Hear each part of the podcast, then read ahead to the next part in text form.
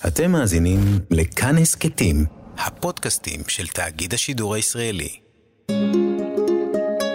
היסטוריה לילדים עם יובל מלכי.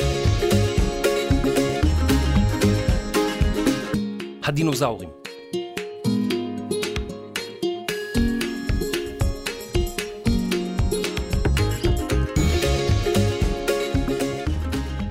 כשאנחנו מספרים על אנשים שחיו בעבר, אנחנו מספרים על ההיסטוריה של עצמנו, של בני האדם. אבל גם לטבע ולחיות יש היסטוריה משלהם. הרבה לפני שהופיעו בני אדם על כדור הארץ, הופיעו צמחים ובעלי חיים. בימי קדם חיו בעלי חיים מיוחדים מאוד, ביניהם הדינוזאורים. אבל תחשבו על זה לרגע, אם איש מעולם לא ראה דינוזאור חי, אז איך אנחנו יודעים שהם היו קיימים? ומה אנחנו בכלל יודעים על דינוזאורים? בואו יחד נגלה. דינו, בוא רגע, זה דינו, דינוזאור המחמד שלי. דינו, בוא, בוא שנייה, בוא, שב כאן לידי. אוי, שברת את הכיסא. מה... דינו, כמה, כמה אתה שוקל? מה... לא, אל תבכה, אל תבכה. אז לא נורא, אני אתקן את הכיסא, אני אתקן. בוא, שים ראש על אבא, בוא, בוא, שים ראש על... דינו! דינו, קום! דינו, אל תשים ראש על אבא! דינו! יואו, מה זה?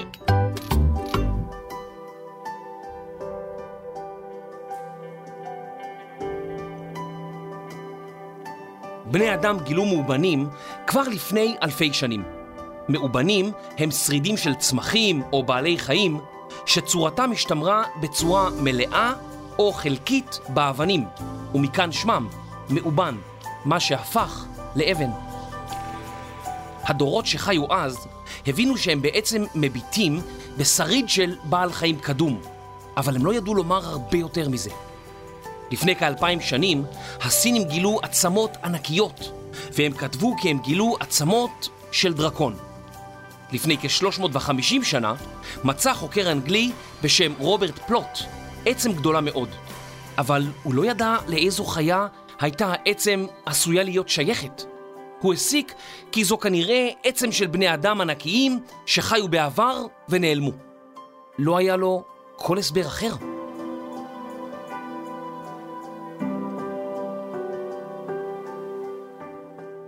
שלום ילדים, אני רוברט. וואו, יש פה עצם גדול מאוד. זה נראה איזה איש כמו גוליית, אולי ענקיסט כזה משהו. הוא היה בגובה של כמה מטרים. אני די בטוח בזה. כנראה, כנראה זה. לא, אני לא, אני לא בטוח. אני... מה, מה זה יכול להיות? ש, של מי העצם הזה?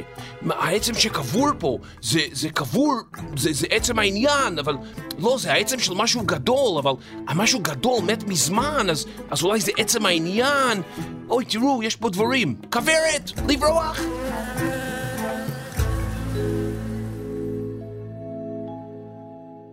לפני כ-160 שנה, בעיר לונדון, ביקר מדען אנגלי בשם ריצ'רד אוהן בתערוכה של מאובנים במוזיאון. בין המוצגים הוא ראה חתיכת עצם גדולה מעמוד שדרה של בעל חיים קדום. השם שחוקרים נתנו לאותו בעל חיים היה איגוונדון. מדענים בתקופתו של ריצ'רד אוהן הרגישו שהם חייבים לחקור את מקור העצמות הענקיות. מאשר לספר כי הן שייכות לדרקונים או לבני אדם ענקיים. הם אספו מאובנים נוספים שבהם נשתמרו העצמות המשונות, בדקו אותם וניסו להשיב על שאלות רבות בנוגע לאותם שרידים. באיזו תקופה חיו החיות שבמאובנים? מה הן אכלו? לאיזו קבוצה של חיות הן שייכות? וגם, מדוע נכחדו או נעלמו מעל פני האדמה? אמנם לחוקרים לא היו תשובות, אך הם החלו למיין את הממצאים ולתת להם שמות. החוקר ויליאם בקלנד, שחי לפני כ-200 שנה, איתר מאובנים שנראו כאילו הם שייכים לסוג של זוחל גדול, והוא נתן לו את השם מגלוזאורוס. רגע, אבל מה זה אומר בכלל מגלוזאורוס? זה מגלוזאורוס? אולי זה מגה קנזאורוס? מה זה המילים המשונות האלה? חוקרי טבע נותנים שמות מדעיים לבעלי חיים ולצמחים כדי שיהיה להם קל יותר לזהות אותם ולחקור אותם. למשל, השם המדעי של החמניה הוא אליאנטוס אנוס, ובתרגום מילולי, פרח השמש. השם המדעי של האריה, פנתרה לאו. גם לבני האדם יש שם מדעי, והוא הומו ספיאנס. אתם יכולים לחפש בעצמכם שמות מדעיים של כל מיני צמחים ובעלי חיים שאתם נתקלים בהם. תגלו שאלו שמות ארוכים ומשונים, וזאת משום שמקור המילים הוא יוונית ולטינית. השם מגלוזאורוס פירושו לטאה גדולה ביוונית. מגה זה גדול, וזאורוס לטאה או זוחל. בקלנד חשב שהוא מצא שריד של חיה קדומה שדמתה ללטאה גדולה. הוא היה בקשר עם חוקר אנגלי אחר בשם גידיון מנטל, שמצא שרידים של חיה קדומה שהזכירה איגואנה, ולכן מנטל נתן לה את השם איגואנדון. בכל הזמן הזה, החוקרים הבינו שמדובר בחיות קדומות, אבל הם לא ידעו עד כמה. כשריצ'רד אוהן הביט באוסף המאובנים שהוצג במוזיאון בלונדון לפני כ-160 שנה, צץ במוחו רעיון. שרידי האיגואנדון והמגלוזאורוס היו שונים מכל בעלי החיים שהיו מוכרים בתקופתו, אבל הם היו דומים מאוד זה לזה. לכן, אוהן האמין כי החיות הקדומות הללו שייכות לקבוצה שהזכירה לטאות ענקיות וקצת מפחידות. הוא לקח את המילה היוונית שמשמעותה מפחיד, נורא או איום, דינו, וחיבר אותה למילה היוונית ללטאה, זאורוס. דינו, זאורוס, לטאה איומה. הצילו! מאותו הרגע השתמשו מדענים במונח הזה כדי לשייך את הממצאים שלהם לקבוצת הדינוזאורים.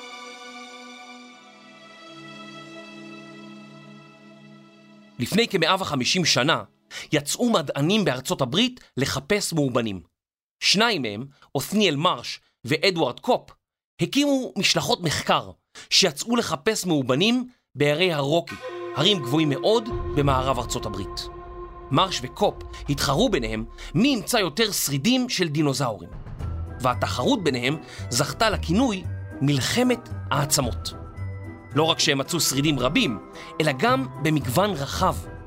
כשחקרו את המאובנים והתחילו לסווג אותם, הסתבר שמצאו שרידים של 136 סוגים שונים של דינוזאורים. כיום אנחנו מכירים כ-700 סוגים שונים של דינוזאורים. הממצאים של מרש וקופ עוררו התרגשות אדירה בקהילות המדעיות, וגם עניין רב בקרב הציבור הרחב. השניים החלו לפרסם את הממצאים שלהם עוד לפני שהבינו בדיוק מה מצאו. השניים לא רק חפרו ומצאו דינוזאורים, אלא גם התנצחו, רבו וערכו מלחמה מלוכלכת האחד עם השני. המלחמה שלהם נקראת עד היום מלחמת העצמות. כשהם הלכו לעולמם, הם השאירו אחריהם תיבות שלמות, מלאות במאובנים, שלא הספיקו למיין. אני אראה לך! אני אשיג אותך! קח עצם של טרייסרטו! אה, אני גיליתי 56 סוגים חדשים של דינוזאורים. הא! וכלום! אני 80! עצור! וואו, שלד שלם של דינוסאור! וואו!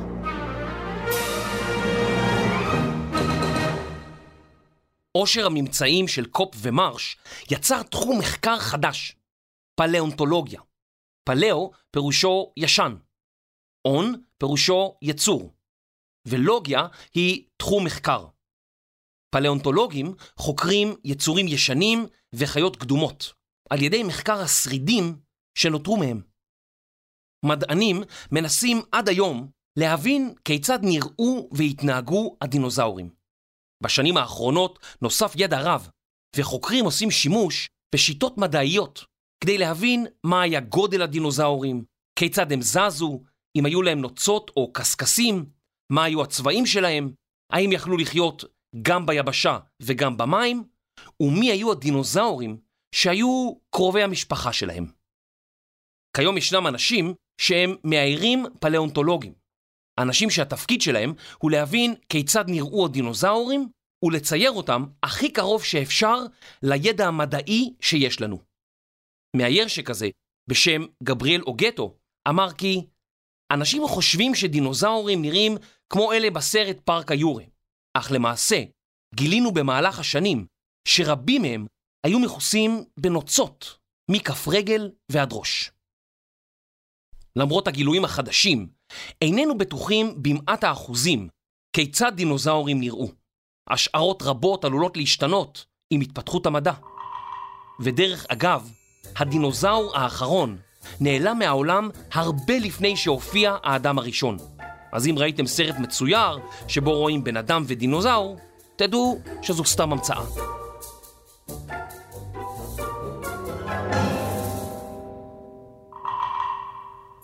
דינוזאורים מזכירים במקצת זוחלים שאנחנו מכירים, כמו תנינים, נחשים ולטאות, כיוון שהעור שלהם היה מכוסה בקשקשים והם הטילו ביצים.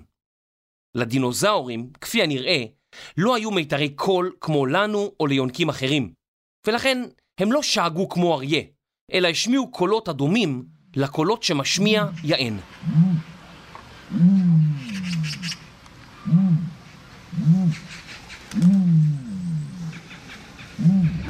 הדינוזאורים הופיעו על פני כדור הארץ לפני כ-250 מיליון שנה. זה היה עולם שונה מאוד מזה שאנחנו מכירים היום.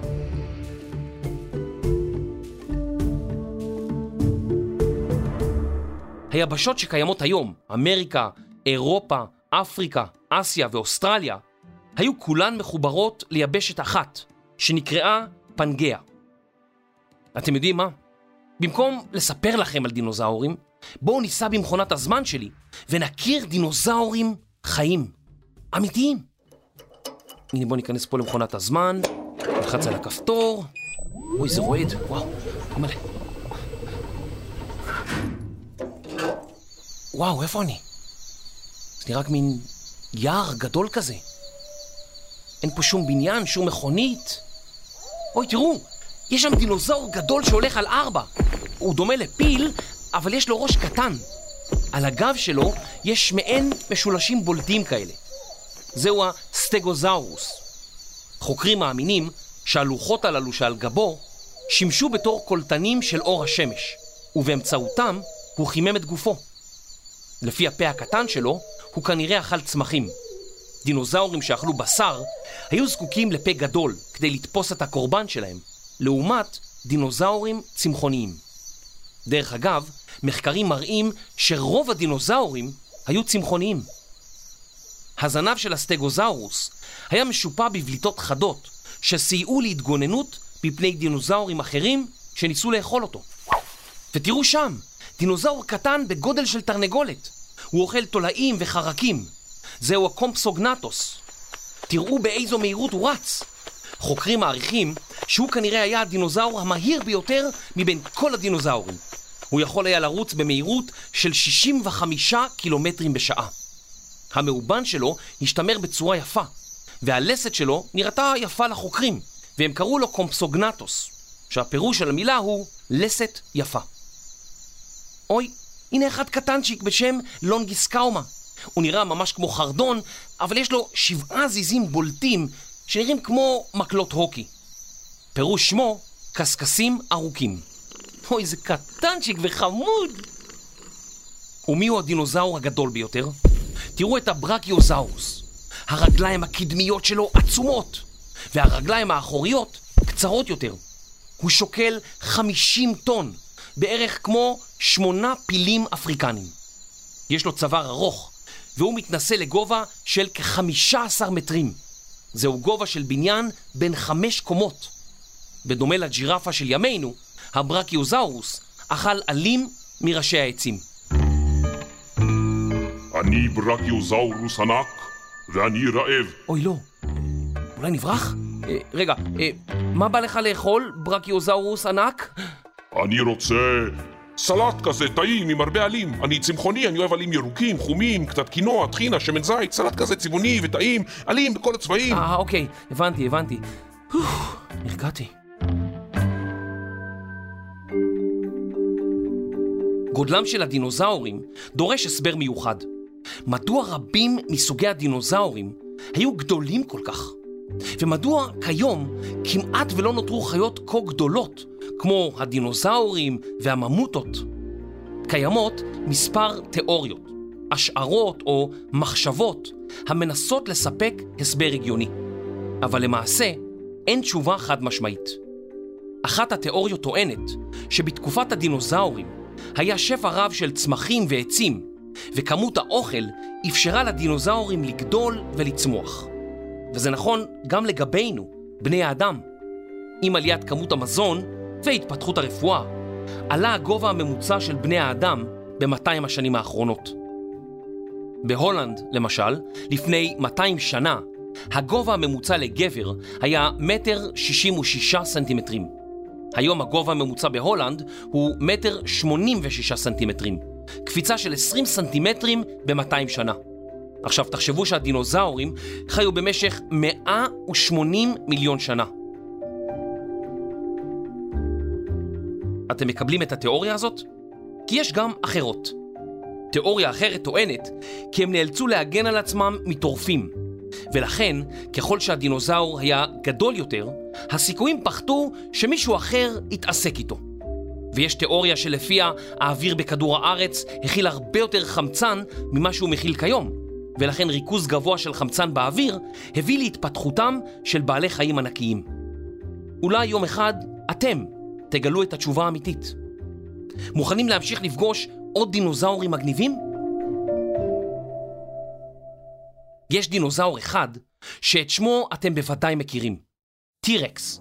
רק השם הזה מעביר בי צמרמורת מרוב פחד. טירקס הוא קיצור של השם המדעי טירנוזאורוס רקס, שפירושו הוא מלך הלטאות, או מלך הלטאות העריצות. הדינוזאור הטורף הזה הגיע לאורך של יותר מ-12 מטרים. היו לו שתי רגליים חזקות ושתי ידיים קצרות. בפיו שיניים ענקיות. היה לו חוש ריח מפותח שאפשר לו להריח בעלי חיים ממרחק, וכך הוא צד אותם. רבים חושבים שהטירקס היה אוכל הבשר הגדול ביותר שהתהלך על פני כדור הארץ. אבל למעשה, היה דינוזאור גדול יותר אפילו ממנו. ג'יגנטוזאורוס. אורך גופו היה כ-14 מטרים. אורך כל אחת משיניו הייתה כ-20 סנטימטרים. בערך כמו האורך של שתי אצבעות של אדם מבוגר. איזה פחד.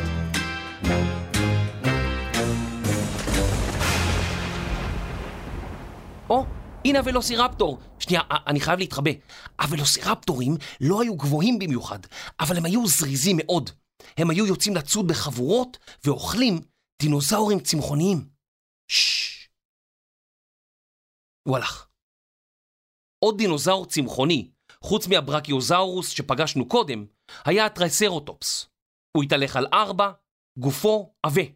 סביב הצוואר היה לו מעין צווארון בצורת מניפה. היו לו שלוש קרניים, שתיים במצח ואחת על האף. הוא מזכיר במקצת את הקרנף של ימינו, רק שקרנף שוקל כשני טון, וטרייסרוטופס שקל בין שישה לשנים עשר טון, כמו שלושה עד שישה קרנפים.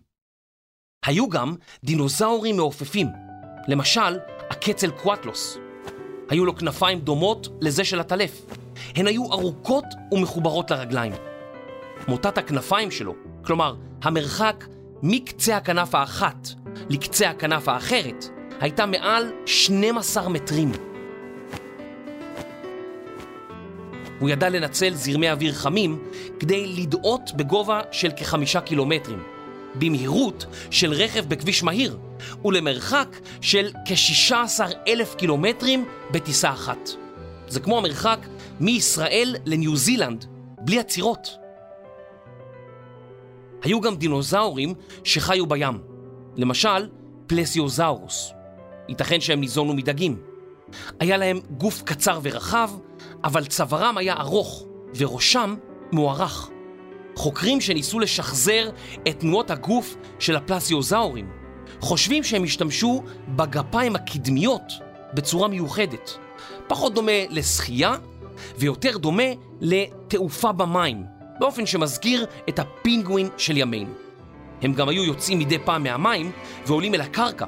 אז היו מתנועים באופן שמזכיר כלבי ים. הפלסיוזאורים. את המאובנים של הפלסיוזאור גילתה לראשונה מארי אנינג. היא הייתה ציידת מאובנים מאנגליה וחיה בסוף המאה ה-19. מארי אנינג הייתה יוצאת אל חוף הים ומחפשת שרידים של בעלי חיים, מאובנים ועצמות. היא הפכה למומחית עולמית בתחום הזה.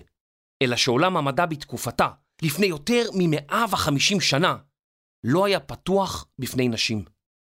במשך שנים כלל לא הייתה מוכרת ולא ידעו להעריך את עבודתה. היום יודעים שהיא הייתה חוקרת מאובנים, פלאונטולוגית, חשובה מאוד.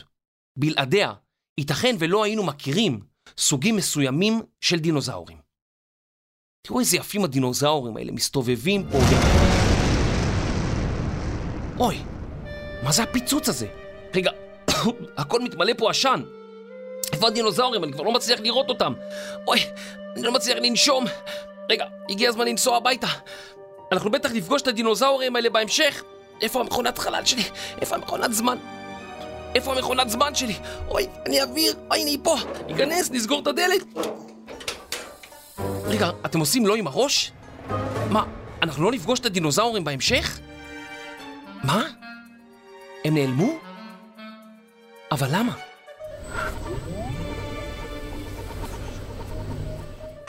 אז מדוע נעלמו הדינוזאורים? איש לא יודע מה גרם לכך שכל הדינוזאורים נכחדו. חוקרים מעריכים שזה קרה לפני כ-65 מיליון שנה. חלק מהחוקרים חושבים שהסיבה להיעלמותם הייתה שינוי קיצוני באקלים של כדור הארץ. כלומר, העולם נעשה קר מדי, ובעלי חיים רבים, ובהם גם הדינוזאורים, לא הצליחו לשרוד בתנאים הללו. יש מדענים שחושבים שהיכחדות הדינוזאורים נגרמה כתוצאה מהתפרצות של הר געש. האפר שעלה לשמיים בשעת ההתפרצות הסתיר את אור השמש במשך חודשים רבים. בתקופה זו מתו כל הצמחים שמהם ניזונו הדינוזאורים הצמחוניים. וכשכל הדינוזאורים הצמחוניים מתו מחוסר מזון, גם לדינוזאורים אוכלי הבשר לא נותר מה לאכול. ייתכן שסלע ששייט בחלל החיצון פגע בכדור הארץ, והוא זה שגרם לאסון האקלים, שבו נכחדו כל הדינוזאורים. הסיבה המדויקת עדיין בגדר תעלומה.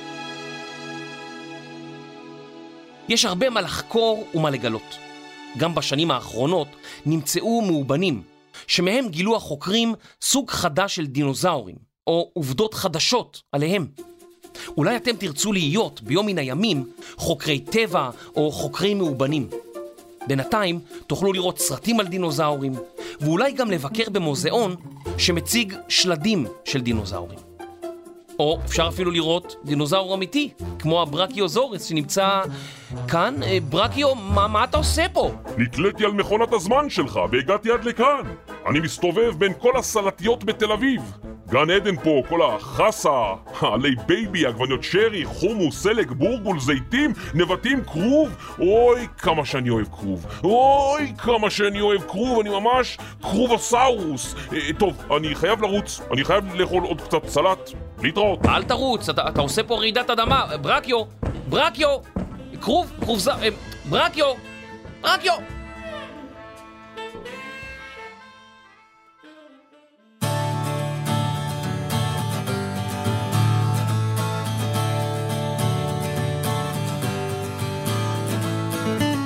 מחקר, כתיבה וסוג של דינוזאור צמחוני.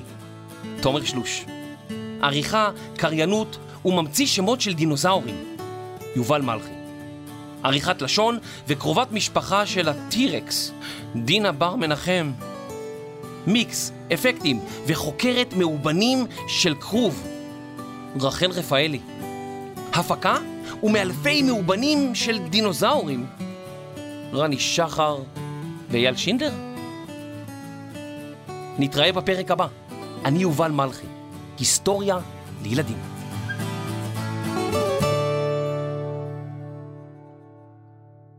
ילדים והורים יקרים, אם אתם אוהבים את ההסכת היסטוריה לילדים, נשמח שתעזרו לנו. דרגו אותנו בכל חנויות האפליקציות, ברשימת הפודקאסטים של אפל, בספוטיפיי ובכל מקום שאתם יכולים לדרג אותנו. רוצים לדבר איתנו? כנסו לקבוצת הטלגרם שלנו, היסטוריה לילדים. רשמו לנו מה חשבתם, העירו לנו הערות, שילחו לנו הצעות לפרקים, ותוכלו להתעדכן בפרקים חדשים ובאירועים קרובים. תודה רבה.